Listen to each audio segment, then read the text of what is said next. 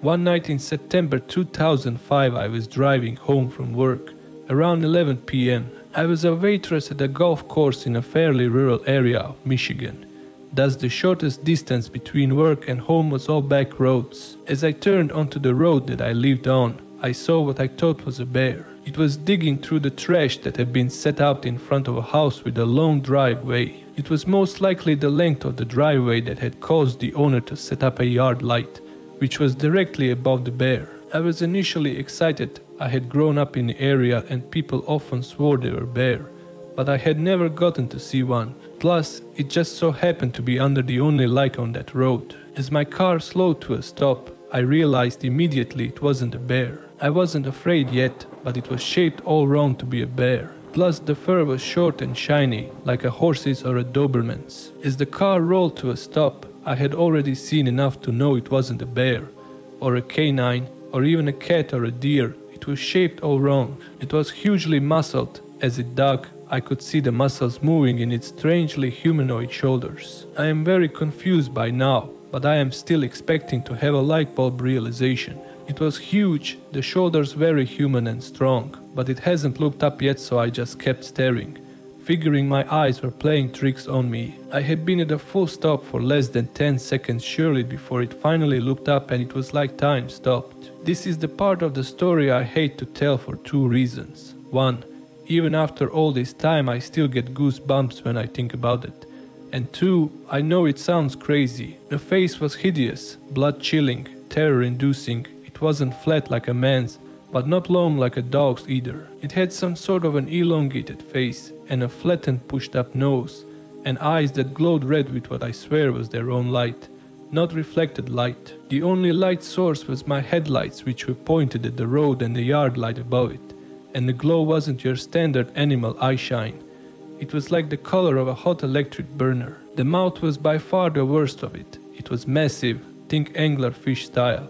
Only the teeth were larger, broader and weirdly shiny, almost metal looking. I just stared at it, forcing myself to keep looking, knowing any moment I would realize it was a mask or a trick of the light. Then it started to stand, bipedal like a man. It opened that terrifying mouth in what was clearly an act of aggression, and I floored it. My car fishtailed, and I had a moment of terror as I realized if I went in the ditch it would be just me and the werewolf.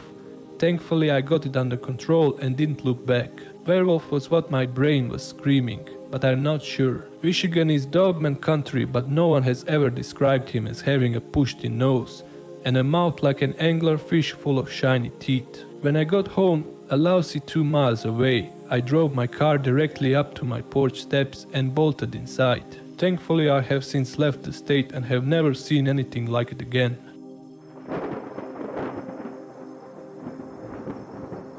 This is a really odd story of how I came to see a literal dogman last night at around midnight. I live in a neighborhood by the way near Newport, Oregon, but we are on the edge of a large forest behind our house, so not completely rural. Funny part of the story, so I set a live trap for a mouse last night catch and release. I can't stand to harm mice. It triggered at midnight and the loud pop of the door woke me up. I decided I didn't want to just leave it in the cage all night long waiting for morning. I could hear him trying to chew through the wires and didn't want him to torture himself or get hurt attempting to get out. So I decided I'd just take him outside immediately. Instead of releasing mice in the yard by my house, I always go about three miles away into a forested area. I'm not cruel enough to just release him by someone else's house, thus causing them a mouse problem. Irrelevant info, I know. Anyway, before I even got in my car to transport the little mouse, my stomach began hurting like never before. It was a horrible foreboding feeling that was almost telling me something terrible was about to happen. There was no reason for my stomach to just suddenly start screaming in pain. I essentially never have stomach problems like this. It's exceedingly rare, I just don't get stomach aches. But this was painful on a scale that was so strange. I kept getting this deep sense of something being wrong. I got into the car with the little cage. Going down the street, it was literally only one block away from my home that I instantly slowed on the brakes because of something enormous at the side of the road. At first I thought that it was the tallest dog I've ever seen. Its silhouette was blacker than the night. As I slowed my car from maybe twenty miles per hour to ten miles per hour, It suddenly came out into the street light and walked across the street in front of my car. It wasn't running, but it wasn't going slow either. I suddenly realized it was no ordinary dog, but I knew it wasn't a bear either because it didn't have much of a belly. This was three to four times the size of a wolf, and so I can confirm it was not a wolf. What I saw looked like a humanoid, literally hunched over on all fours, back erect in a hunch, moving with pace across the road.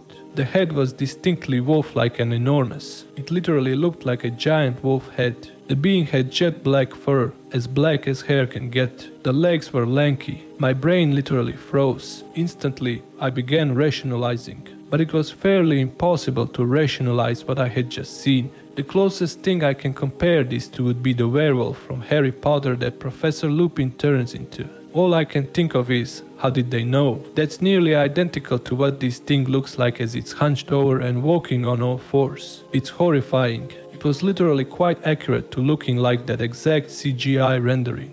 On all fours, its backside probably about four feet in height. The head higher, easily reaching five feet. Again, there was no way this was a bear or other regular beast we're familiar with as humans. There was nothing familiar about it. To anyone who might say, maybe it was just a really large dog that was sick and hunched. Definitely not. It was bigger than the largest dog breeds I've ever seen. To be over four feet in height at the back, not the head while hunched over. That's definitely not a regular dog. Impossible to be a bear as none are this skinny. The humanoid aspect of it could not be denied. You could tell that if it wanted to, it could have easily stood up on two legs. What's more insane is that I could feel its energy. The energy was dark, oppressive, and really just a sense of danger swept over me. It had a very otherworldly energy about it. I slowly continued driving and quickly stared over to the left side of the road as I was passing to see where it had gone. I was able to see its silhouette by a bush, looking back at me, watching me pass. I didn't want to stop. I was scared. I went on with my mission to release the mouse. But I can tell you this, when I got home I ran into my garage and shut the garage door as quickly as possible. I was panicked and truly terrified. When you know what you saw, you know what you saw, they always say. I also know my mind didn't just fill in blanks or hallucinate this. Last night, I looked up accounts of dogmen, only to find people's descriptions. Drawings were fairly identical to what I had witnessed. What are the odds of that? Now I am convinced it is real. I never thought in my wildest dreams I'd see something like this.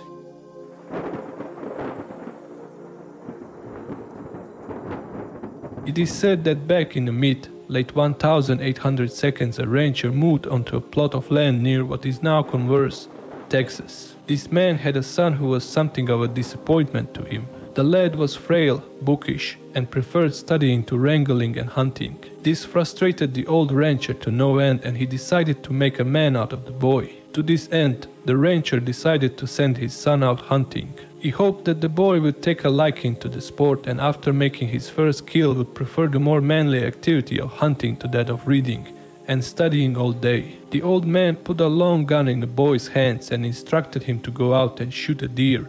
The family needed meat after all. He directed the boy to hunt a heavily wooded area along a creek called Skull Crossing. The boy was reluctant at first and resisted, but one way or the other, was finally coerced into going. The old rancher watched with high hopes as his son walked away from the homestead toward the woods. The old man would soon be disappointed, however, as his son returned a few hours later empty-handed.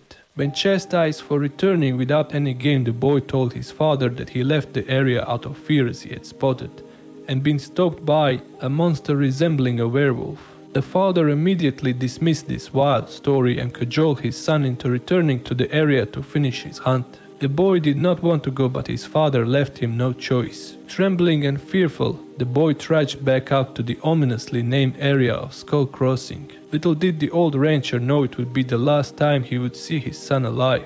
Hours passed and darkness began to fall. The old man, the story goes, began to worry and have second thoughts about sending his inexperienced son out into the woods alone. While he hoped the reason the boy had not returned was because he had yet to make a kill, he began to have a sinking feeling deep in his gut that something was wrong. Deciding not to wait any longer, the rancher rounded up some neighbors and they made their way toward the wooded area near Skull Crossing in search of the boy. What they found upon arriving there is the stuff of nightmares. The search party happened upon a monstrous, hirsute creature hunched over the body of the rancher's son. The beast was in the act of ravenously devouring the boy when discovered. The man got off a few shots at the monster, but it bounded away at lightning speed. The werewolf, as it was dubbed, was described as standing between eight to nine feet tall and covered in dark hair or fur. Members of the search party described it as being some kind of unholy combination between a wolf and a man. The old rancher was, understandably, devastated by the death of his boy. He blamed himself for not believing his son's story and believed he sent him to his doom by forcing him to return to Skull Crossing to complete his hunt.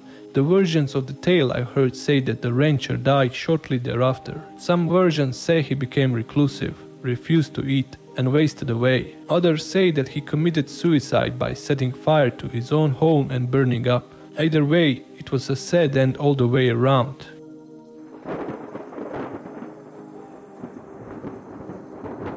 This occurred in nineteen seventy-seven, in the Madara community of Clearfield County, Pennsylvania. I was a young teen at the time. We lived in a house in the heavily forested hills above Madara. There were very few residences in our neighborhood. The location was incredibly isolated. My grandfather would frequently go on patrols with the local officer who worked for the Game Commission. If you thought the only way to get a more defined jawline with natural-looking results was through surgery, think again. Juvederm Volux X C is a non-surgical injectable gel filler that improves moderate to severe loss of jawline definition and can help you achieve natural-looking results with little downtime. Even better, this improved definition lasts up to one year with optimal treatment. No maintenance required. Improve jawline definition for a smooth, sculpted look with Juvederm Volux X C. For important safety information and to find a licensed specialist, visit Juvederm dot com. That's J U V E D E R M dot com. Not for people with severe allergic reactions, allergies to lidocaine, or the proteins used in Juvederm. Common side effects include injection site redness, swelling, pain, tenderness, firmness, lumps, bumps, bruising, discoloration, or itching. There's a risk of unintentional injection into a blood vessel, which can cause vision abnormalities, blindness, stroke, temporary scabs, or scarring. Talk to a licensed specialist to find out if it's right for you. I bring this up because of his reaction when we had our encounter, which is the reason why I am bringing this out. He was a large man, and it took a lot to shake his confidence. When Grandpa would walk outdoors at night with nothing but a pitchfork to frighten away a bear, we would often just shake our heads at him. He was familiar with the local wildlife, understood what their routines were, could predict weather, and so on. On one particular evening, we were awakened by a loud ruckus that took place close to our front porch. We had outdoor cats who liked to hang out on the porch, and if a raccoon or other animal came near the front of the house, they would run away. The noise they made as they dispersed was rather loud, which is why we were awakened by it. I can still hear my grandpa giving one of his signature irritated sighs because he was forced to get up and check out what was going on outside. We were all listening closely for the sound of the door being closed. Instead, we heard our grandpa let out a loud roar. This sent every one of us scurrying for the stairs. He was keeping his distance from the entrance while holding the rifle in his hand, and the expression on his face might best be described as fearful. As I've already said, nothing seemed to frighten Grandpa, so the sight of that expression on his face caused all of us to stand there feeling unsure. This monster, which was outside on the porch, was gazing straight back at us, displayed absolutely no fear at all. In fact, I recall having the thought that it was furious, but upon closer inspection, it merely seemed cruel. It was definitely not a dog, but rather a canine of some kind. It had the appearance of a hyena from the front shoulders all the way up to the head, but the rear end was much smaller than the front shoulders and the head. I don't think I ever noticed there was a tail there. The fur had an unusual appearance that was patchy and shaggy all throughout. It simply didn't look like fur. It is difficult to describe. The nose was neither very long or very narrow. Rather, it was short but somewhat large. The whole of the body was enormous. It was nearly as wide as our porch from the rear of its head to the front of its body. Taking this into account, it would be at least seven feet long. It stood there staring in at us, then turned and looked towards our barn, then back at us again. After that, it went a few steps very slowly, before turning and running away. It happened so quickly that all I could see was a smear of color, and then it was gone. We all stood there for a moment before our mother asked our father what was going on, at which point our father shouted for all of us to hurry up and go upstairs. He did not even bother to go outside to check on the animals, since he remained awake the whole night. Strangely enough, we never brought it up in conversation. After that, nobody ever mentioned it again. It was a really special place to live, and I was fortunate enough to spend the most of my life there. But I was relieved to leave the area when I became older, since many of the occurrences that took place there are puzzling to me and could not be explained.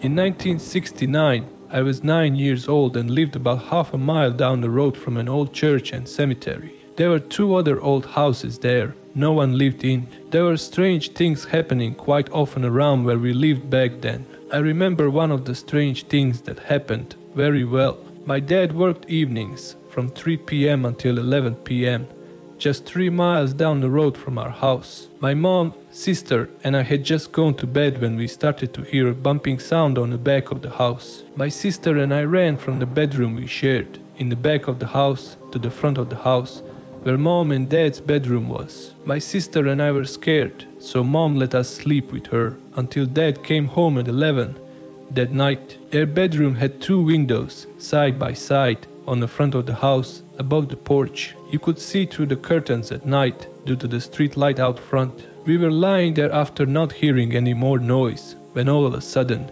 we heard something on the front porch. Mom saw it first and sat up in bed. That made my sister and I notice her staring out the window. When we turned our gaze from mom to the window, we saw what looked like a very large dog on the front porch. It was walking to the front door upright, on its back legs. When it reached the front door, it shook it violently. It was as tall as the door and we could see it scratching at the screen door with its front paws. It remained there for what seemed like fifteen minutes, but it was probably only a minute or two. Mom didn't say a word for the first minute or two. She just shushed us until it turned and walked about ten feet to the steps on its back legs. Just before it reached the steps and went down them, it went down on all four legs. Mom told us to go back to sleep and we eventually did. I don't remember her telling my dad, but I do remember this well. It was six to six half a foot tall, while standing upright, on its back legs. You could see all of its facial features, its ears, snout and its head.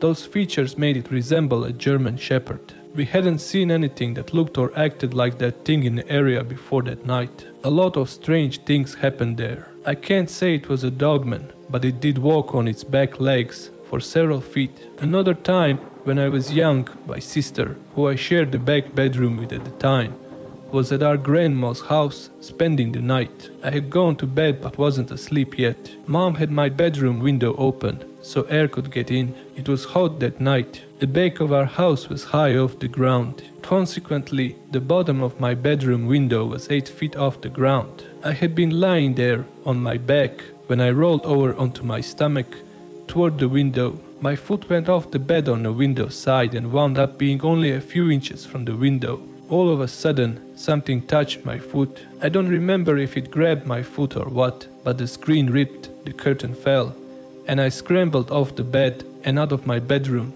into the living room where mom was. She had heard the commotion and saw that I was frightened. She asked me what was wrong, so I told her what had happened. She went into my bedroom and saw the hole in the screen and that the curtain was down. She also saw how it was hanging halfway out the window. She didn't know what to think, so she called dad home from work. He came home to check it out and walked around the house before coming in. He said he hadn't seen anything. At first, he didn't believe mom. It wasn't until he saw that the curtain was hanging out the window that he believed her. He couldn't figure it out. We didn't have any problems with prowlers. At first, they thought I had stuck my foot through the screen. I don't think that's what happened because I wasn't sleeping yet. I just couldn't have done that. My encounter took place many years ago. I never had the faintest explanation for it until a couple months ago, when I randomly stumbled across dogmen on the internet.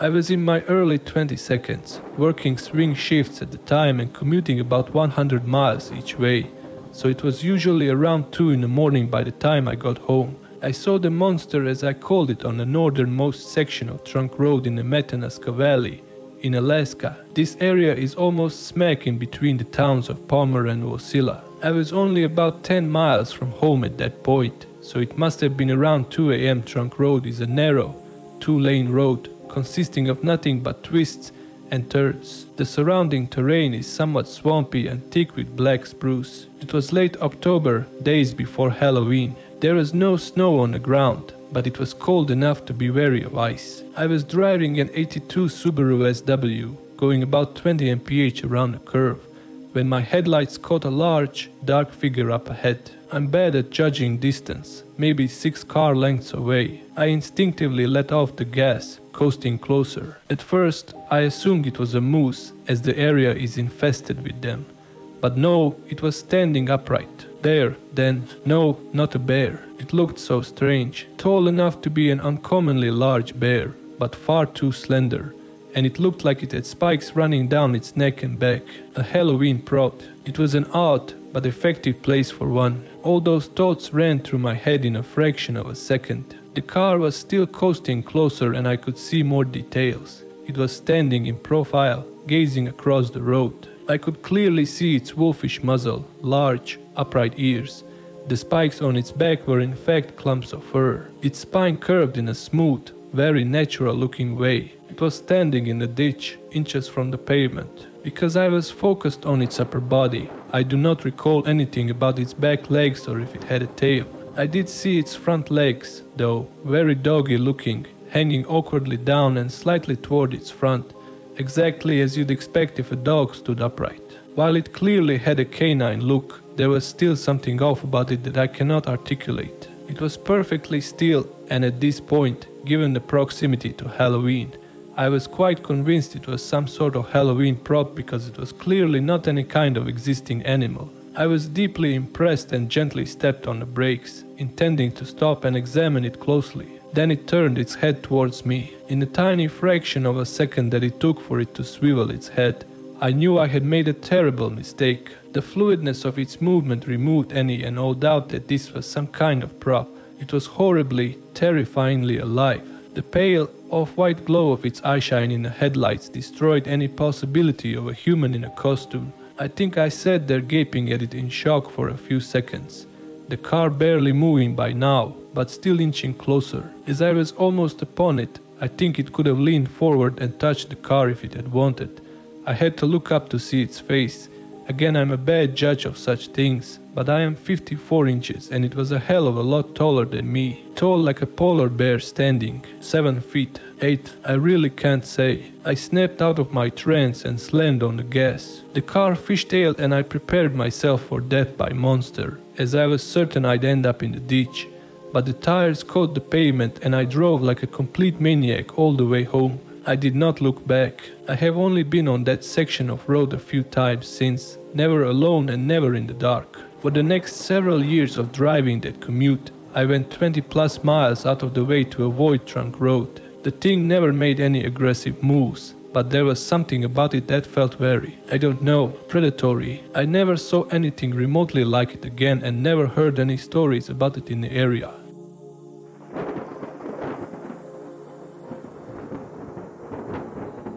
I was walking down Wine Road right outside of Osila, Alaska. It was just starting to get dark and I decided to cut across the old runway at the end of Vine and Parks, when I felt like someone or something was following me. I kept looking back behind me, when all of a sudden something ran behind me and then stood there looking at me and then ran off. So I started walking again, then it ran up to me and touched my back and then ran away, and that's when I saw this fur-covered creature that was human. A dog-like humanoid, so I ran like hell, and when I got to my buddy's house where I explained what happened, then he tells me I have a foot handprint on my back.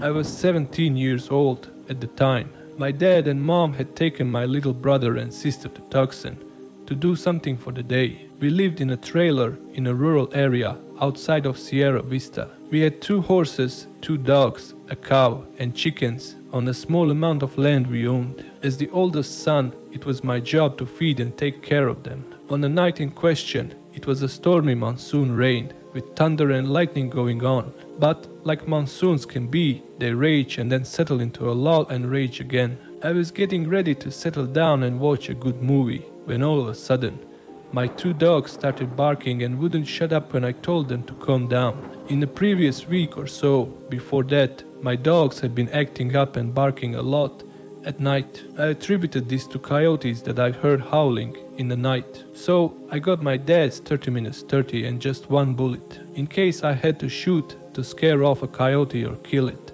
if rabid. I rested the loaded rifle near the wall, by the back door, and turned on the floodlights outside the trailer. The rain had just stopped, so I looked out by the window near the front door and saw our two horses and cow staring, as if through the front door, to the back door of the trailer, where the dogs were barking. I thought maybe they're scared of the coyotes, so I grabbed the rifle and opened up the back door. As I was getting near the back door, I heard my dogs whimpering and crying. Now I was thinking, is it a pack of coyotes? So I put a few bullets in my pocket, figuring I could load them if I didn't like what I saw. I opened the door and the darndest thing happened. My two dogs...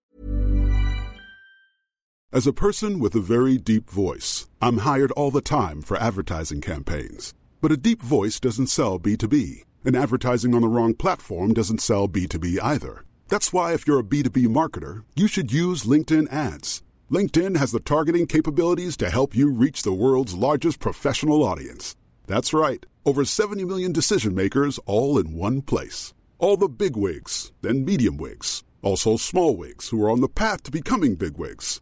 Okay, that's enough about Wix. LinkedIn ads allows you to focus on getting your B two B message to the right people. So, does that mean you should use ads on LinkedIn instead of hiring me, the man with the deepest voice in the world?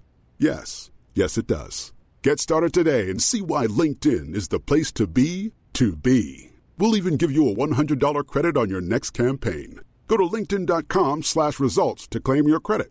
That's linkedin.com slash results. Terms and conditions apply. How would you like to look five years younger? In a clinical study, people that had volume added with Juvederm Voluma X C in the cheeks perceived themselves as looking five years younger at six months after treatment. Look younger, feel like you. Add volume for lift and contour in the cheeks with Juvederm Voluma X C. Reverse signs of aging by adding volume to smooth laugh lines with Juvederm Volure X C. For important safety information and to find a licensed specialist, visit Juvederm dot com. That's J U V E D E R M dot com. Not for people with severe allergic reactions, allergies to lidocaine, or the proteins used in Juvederm. Common side effects include injection site redness, swelling, pain, tenderness, firmness, lumps, bumps, bruising, discoloration, or itching. There's a risk of unintentional injection into a blood vessel, which can cause vision abnormalities, blindness, stroke, temporary scabs, or scarring. Talk to a licensed specialist to find out if it's right for you. Dogs beeline rushed past me to the center of the trailer and hunkered down in the kitchen. Mud was everywhere on the floor from their paws, and I was pissed because I knew I had to clean it up. So I closed the door and went to try to get my dogs to get out, but they wouldn't budge and squirmed out of my arms when I tried to grab them. They were terrified. Now I was mad at the coyotes and grabbed the rifle to go run them off or kill them. The trailer sits on a foundation of blocks. The front and back doors are accessible by a set of small stairs. I'm fifty-six inches by the way. I opened the back door and was looking out into the darkness. At that point, I was about to step out when I saw a set of eyes looking back at me out of the darkness. From the top of my head in the trailer to the ground is around seven plus feet or so, and here is a set of eyes looking at me, level and square on. I was like dot dot dot darn coyote must be on a small gravel hill we used to pave the road, or it's a bird on a mesquite bush. But I was thinking to myself that monsoon was awfully bad and rained hard.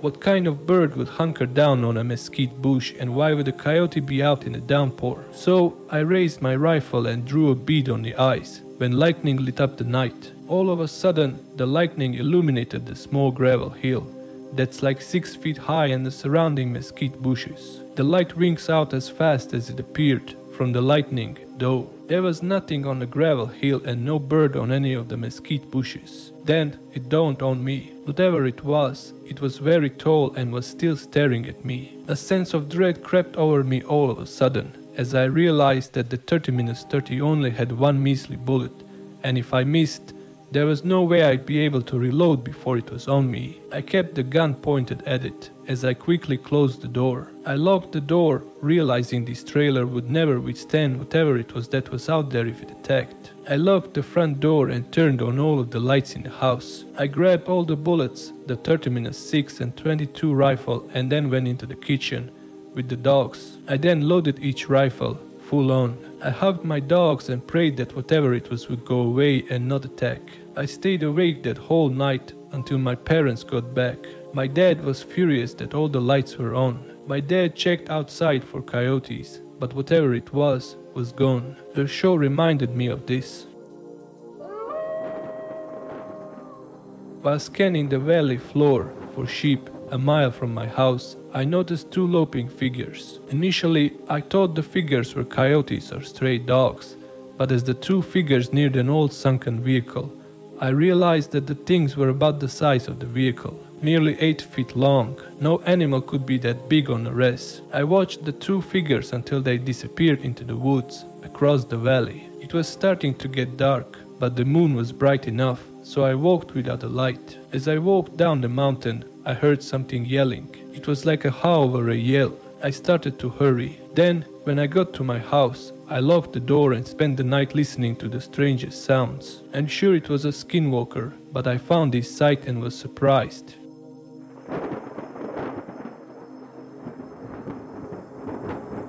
In October nineteen seventy-two, my husband, our two babies, my brother, and I left Leavenworth, Kansas in our nineteen sixty-eight Volkswagen van on a camping trip to a recreational area in Arkansas called Beaver Lake. When we finally got there, we found a fairly remote campsite at the far end of the park.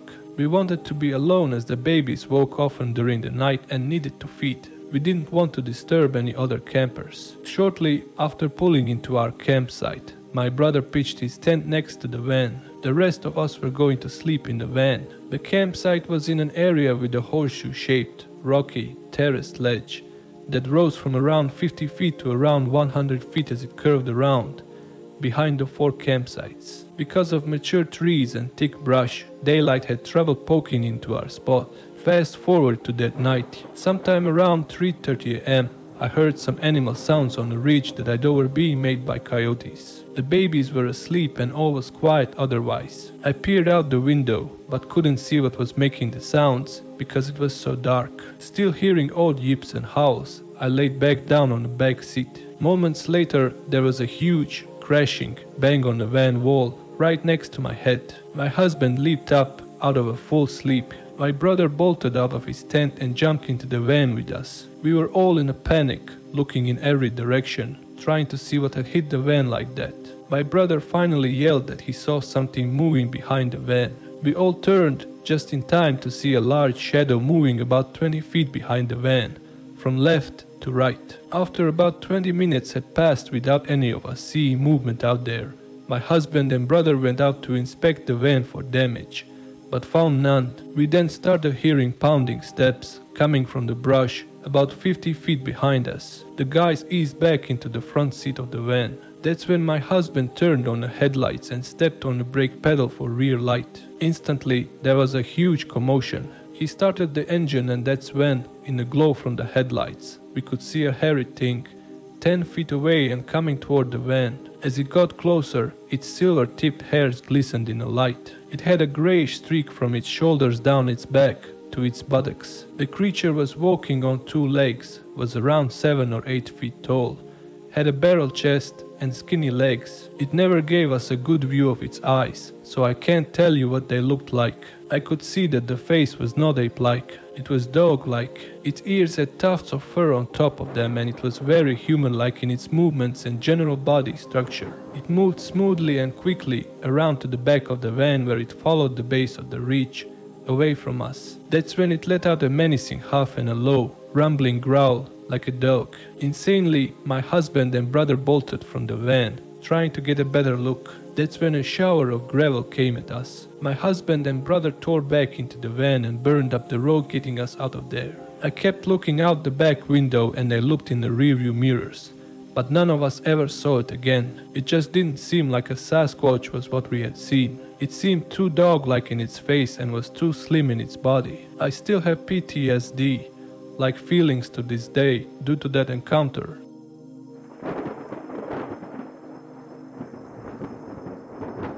The encounter I'd like to share is not my own, but that of my mother. She used to tell me stories when I was young about strange things she had experienced in her life. I remember this dogman type of encounter while listening to your show on YouTube. There's not particularly a lot of detail to this encounter, but what you may find interesting is the location. The sighting took place in Sacramento, California, around nineteen fifty-three, not too far from our state's capital. Using Google Maps to get an approximate location and lay of the land, I can see the sighting area was about one thousand feet to the west of and perpendicular to the American River. Cross the river from the east bank, it's only about another two thousand feet east to the state capital. So this took place fairly close to a heavily populated area. My mother states when she was about twelve years old, she was laying on a couch, watching television. That's when she noticed a scary dog face looking at her through a low-pane window. The window was either on or by the door. I'm unclear on this fact. In any event, the head, she said, must have been about two to two half a foot above the ground. She covered her face in fright with her pillow. After a minute or so, she snuck a peek, figuring she must be imaging things. She saw it was gone and felt a little better. Then she noticed it was now looking through another higher window. Its head was now about four to four half a foot above the ground. According to her recollection, there was nothing outside that window for a dog to stand on. At that point, she just ran to another room in terror. She doesn't really recall what happened after that. She describes the animal as being dark grey, with glowing red eyes, seemingly panting or baring its teeth. She didn't see the body but had the impression that it was thin. Unfortunately, she doesn't recall the time of day, month or season. My parents tell me there's likely some American Indian burial grounds in the area, as there had been excavations near the river, which yielded Native American arrowheads and other artifacts. I know it's been mentioned in some of the encounters you've presented, a proximity to rivers and Native American burial grounds. I even asked my mother if there are cornfields around the area, since that too has been mentioned in the encounters. She said only the small patch of corn stalks in their own backyard. I don't think that qualifies. The area around my grandparents' house was not really wooded. The neighborhood was mostly large fields with a few horses and some cattle. The areas around the river are wooded now though, and was probably a lot more so in nineteen fifty-three than it is today. Another paranormal story about this area is that on Monster Quest episode detailing the Mothman, someone supposedly was taking dusk or night shot pictures of the Tower Bridge in two thousand nine. And saw a flying humanoid shape or something fly off of the bridge. The Tower Bridge is in the one thousand feet range from my grandparents' house. Spooky.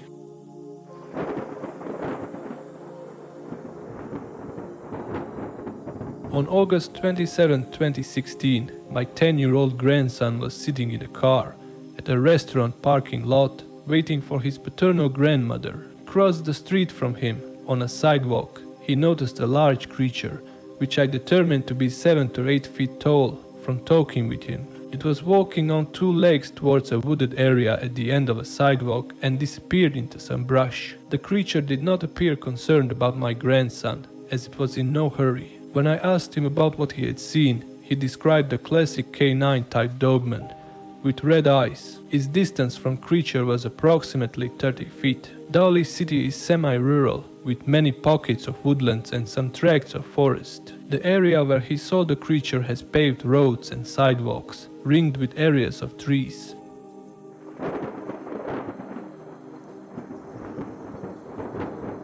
Well, I am twenty-four years old, male, and live in the middle of nowhere. Literally. I will be short and simple about my encounter. I was getting home late one day after dropping my sister off at the airport in Lamar, Colorado. I live just under seven miles north of the Oklahoma border on two hundred fifty acres of land. I have a trap line running around my property for coyotes. The first two traps I checked were empty, so I headed south.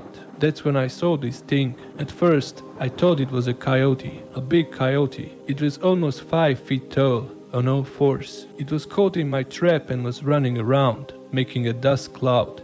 And then it stopped and looked at me. Now I use a Duke No, three-leg hold trap, so I can catch a variety of things in it. Anyways, I slammed on the brakes and my truck stalled, because it's a manual. I was fumbling for the keys to start it.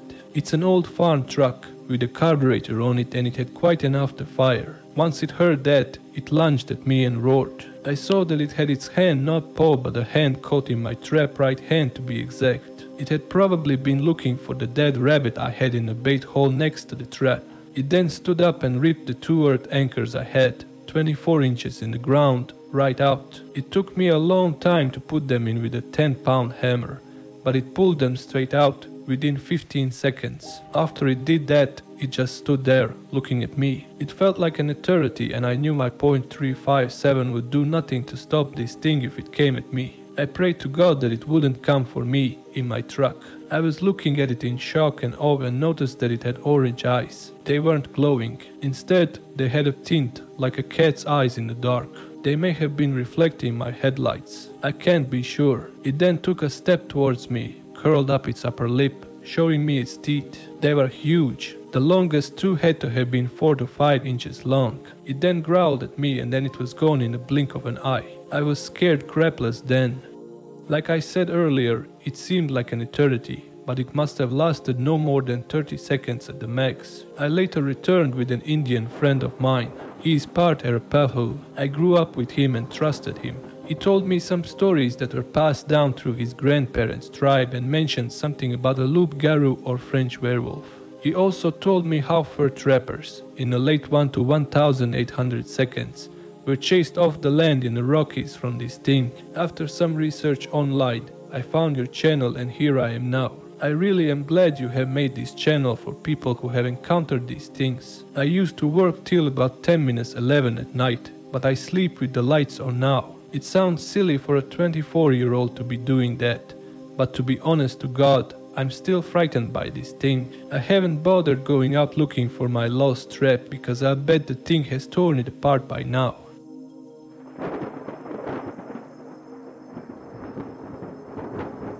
I am from North Port, Florida. We have a twelve-mile reserve called Carlton Reserve.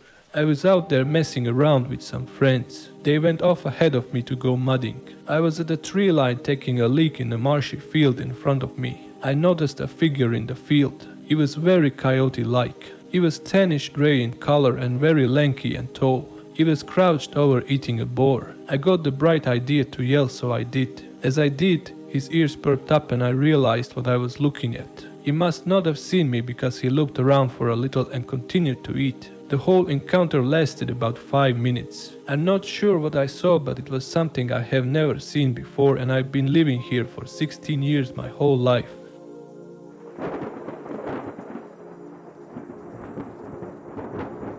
Okay, I'm sharing this story in hopes of someone else having another one, and I then will have this one out in the open. I was traveling Highway ten. From the west coast to the south coast of Florida. I was with my six kids and pulling a trailer with all of my belongings and three dogs in it.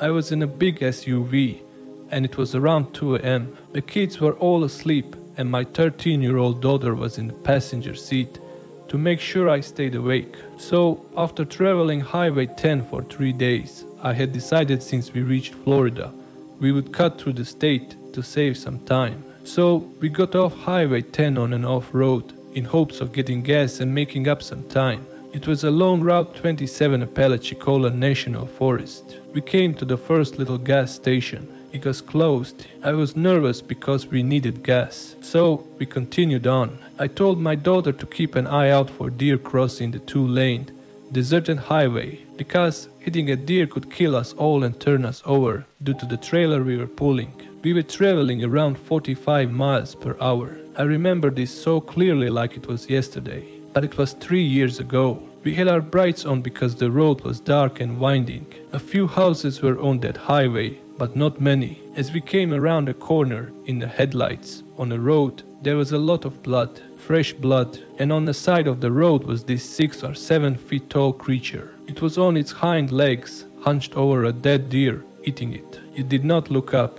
not even when my headlights hit it. It was using its arms like a human, eating the deer. It had a very muscular body, pointed ears, and a long muzzle. If you ever saw a werewolf, this was it. It had a skinnier lower body but used its arms and hands just like a human. If it looked up, I would have died. I looked over at my daughter. We were both seeing the same thing at the same time. Tears came to my eyes instantly, and at the same time, we both said, "Werewolf." I sped up because I was scared it would run and jump on a trailer and kill my dogs. As we got about a mile away, my heart was beating so hard. My daughter and I were so freaked out. It was a werewolf. I have never been a believer in werewolves. I don't watch any werewolf movies or have any reason to make this up. And as a matter of fact, until today, I have only told a handful of people about this. There is a werewolf in Florida. Not sure of the exact town or road, but I wish I did know, so I could find out if we were the only ones to have seen this thing. I will live my life wondering. It was between Alabama to Florida, along the Panhandle. I will never forget this night ever. Okay, so I'm just gonna start off by saying that this isn't my personal encounter. This happened to my mother and uncle when they were children. I know that the three encounters that were shared with me, in rich detail, have all been in the years that ended with a seven. That, in no way, is referencing the song by Steve Cook. The encounter I'm about to tell you about happened in Lakeland, Florida, in nineteen seventy-seven. My mom was six and my uncle was a few years younger than her. My grandparents were passing through and a friend of theirs let them spend the night in a vacant house that their friends owned. I'm guessing this was in the spring or summer because the windows were wide open, with bug screens on the windows. My grandmother was out in the front of the house, taking care of my youngest uncle, who was still a baby. My grandfather was reportedly using the bathroom at the time. My mom and uncle were in the back room, playing. She said the window that was in the room was very high. Imagine the windows that would be in a basement, except this was an upper floor window. If you were outside, the window would be about ten to twelve feet off the ground, so the window was pretty high.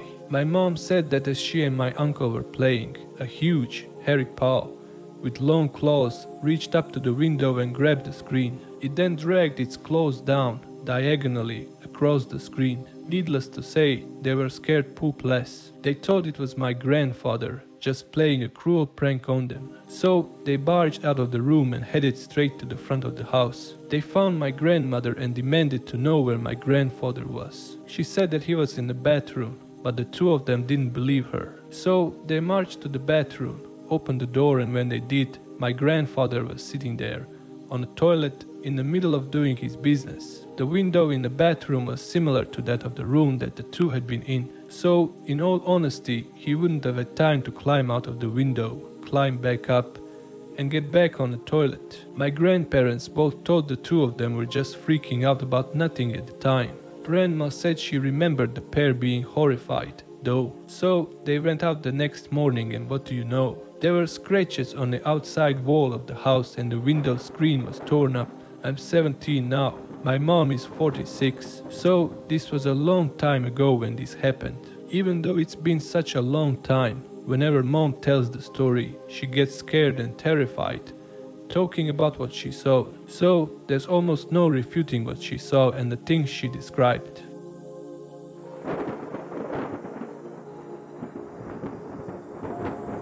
My wife and I had fallen on hard times and were living with her mom and her husband on Colwell R D. I grew up just about two miles from there. I always loved going into the woods and still do today. The Cohotter National Forest was my playground growing up. It was not unheard of for me to disappear for a few days in the woods. On the day in question, my wife, her mother, and I went shopping and were coming home on H W Y two E. We were in my dad's F one fifty. With a brush guard on the front. It was very dark and foggy that night with Jags River on our left, about ten yards off the road. We were about two hundred fifty yards from Colwell and there was a very sharp curve to the right. When I took that curve, there was something in the road. It was on all fours. I had no choice but to hit it. When we connected, the truck went completely over it. We felt the goat tongue over the animal. I stopped to make sure the animal was then. I did not want it to suffer and to check the truck. The truck was okay, but when I looked at the cherisher, it was strange. So I got back in the truck and turned it around so I would have the headlights to see from. This was the dreamiest thing I ever seen. It was black, but not a regular black. It was like it absorbed the light, like no light going past it. And I still couldn't make out the animal. What I was about to make out by feel, it was the size of a young bear, maybe two hundred to two hundred fifty pounds. It was clearly dead, the head was twisted back, I believe that the tear went over its neck and broke the neck, and the eyes were blue but glassily, the way eyes turn when something is dead. It had long curved claws, the teeth were all curved back and noodle sharp. I did not want to freak out the girls, so we went home about two miles from there. The next morning, I grabbed my thirty thirty and my three fifty-seven to go and take a look. It was gone. I mean, nothing there, no blood, no fur. But there was the impression in the grass where it was last night. And it looked like something big came along, a car eyed it off into the woods. I could see where something walked into the woods. So I went back to the truck and got my trekking bag.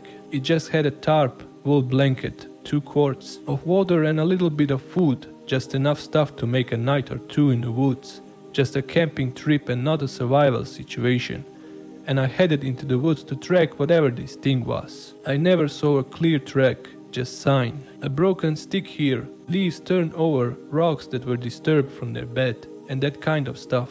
I tracked it about two miles to a field about half a football field in size, right to the middle of that field and all since disappeared. I went all over that field and around its perimeter, and there was no sign of it coming out of the field, just going in. That stumped me, so I gave up and started back to the truck.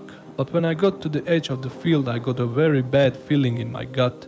I can't explain it any other way. It was so bad that it almost doubled me over. After a short while of collecting myself, I tried to head back to the truck again, but it was the same thing. I know about where I was in comparison to the roads in the area. So I headed in the opposite direction toward a friend's house about five miles away. I finally got out of the woods just before dark.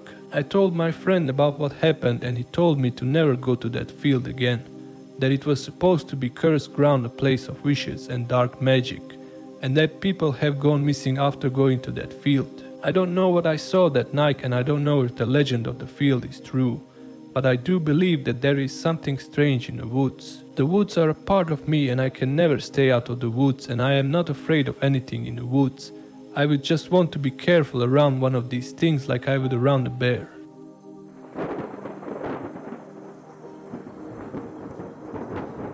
This took place three weeks ago while driving home from an event with my fiancée. It was already dark out and was raining when we hit the road this night. I, myself, was driving and my fiancée was in the passenger seat.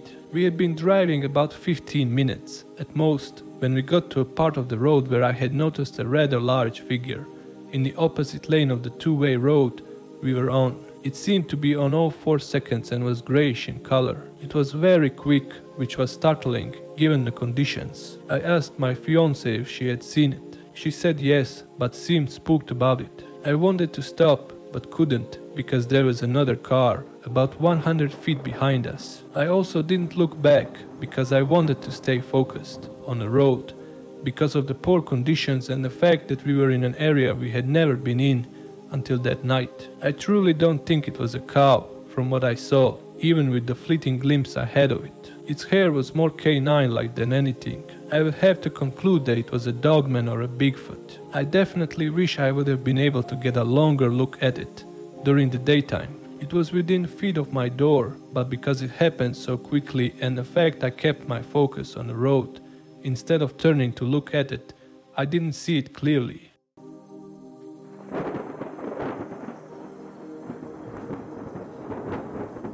I saw a dogman walking along the Greenbelt in Boise, Idaho, and to be more specific, the area would be Garden City. The actual location on the Greenbelt would be the area of the Greenbelt that is just on the other side of Veterans Parkway Bridge. For those not familiar with the area, the Boise River flows through downtown Boise and Garden City. The Greenbelt is a walking, biking pathway that is paved that goes right next to the river. It was three fifteen a m in February two thousand eight and I was scraping the ice off of my car window. I had to be at work at four a m I realized that it was eerily quiet. I looked up and I saw it walking along the Greenbelt going towards the Veterans Parkway Bridge. The bridge goes over the Boise River and the Greenbelt pathway goes under the bridge. It was tall, I would guess over seven feet. It turned its head and looked at me. It had green neon-colored glowing eyes. I said out loud, "Oh, my God." It turned its head back and continued walking along the Greenbelt. It was walking slowly. I was frozen with fear and didn't move until I saw it vanish behind the building that is next to the Veterans Parkway Bridge. I assumed that it continued along the Greenbelt under the bridge. It had dark brown fur all over its body, pointed ears, long snout, weird legs, a tail. I got a pretty good look at it. That section of the Greenbelt is at the end of a dead-end street and has a couple of businesses there with parking lots that are all lit up with street lights. I only saw it that one time.